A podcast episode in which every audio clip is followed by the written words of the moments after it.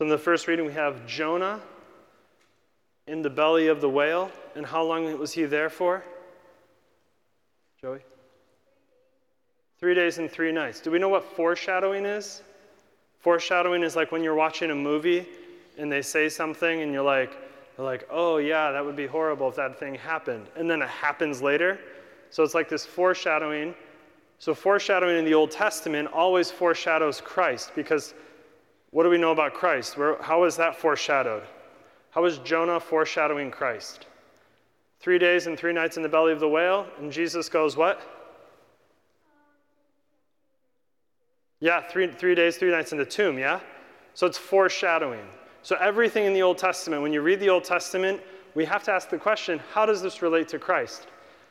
Now, today we're celebrating the feast of St. Francis of Assisi. And what is he the patron of? What's he the patron of? Animals. Do we know why he's the patron of animals?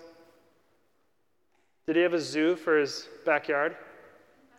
No. Did he cuddle a bunch of little bunnies? Nope. Why is he the patron of animals? Helena?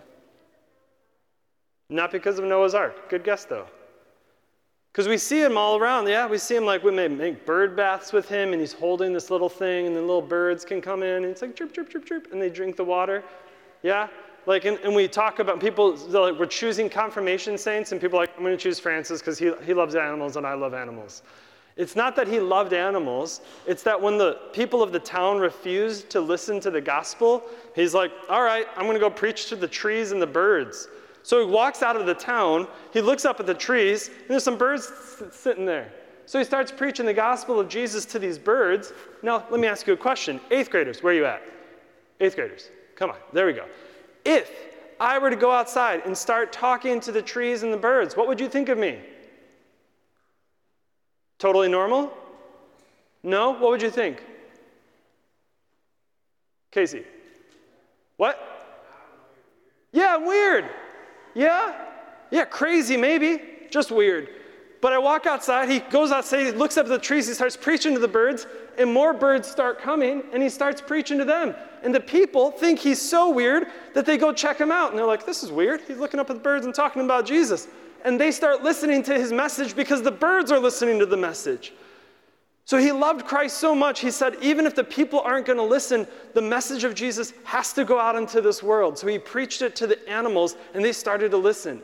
So the reason that he gets attributed with all the animals isn't because he just like cuddled a bunch of bunnies.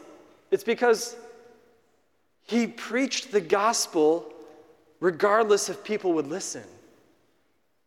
He preached the gospel regardless if people would listen. And the crazy thing about his life is he loved Christ so much, he was willing to abandon everything he had. And he came to a point in his life where he said, I love you, Christ, so much, but I need to get to a new level of loving you. And he saw this leper coming down the road. And if you know about leprosy, it's super contagious, and they have like, like boils on their skin. And he ran up and he put his arms around this leper and he started to kiss him. And now we think, like, that's weird. But he loved Christ so much, he wanted to love Christ in the leper. And that's what we hear today in the gospel, yeah?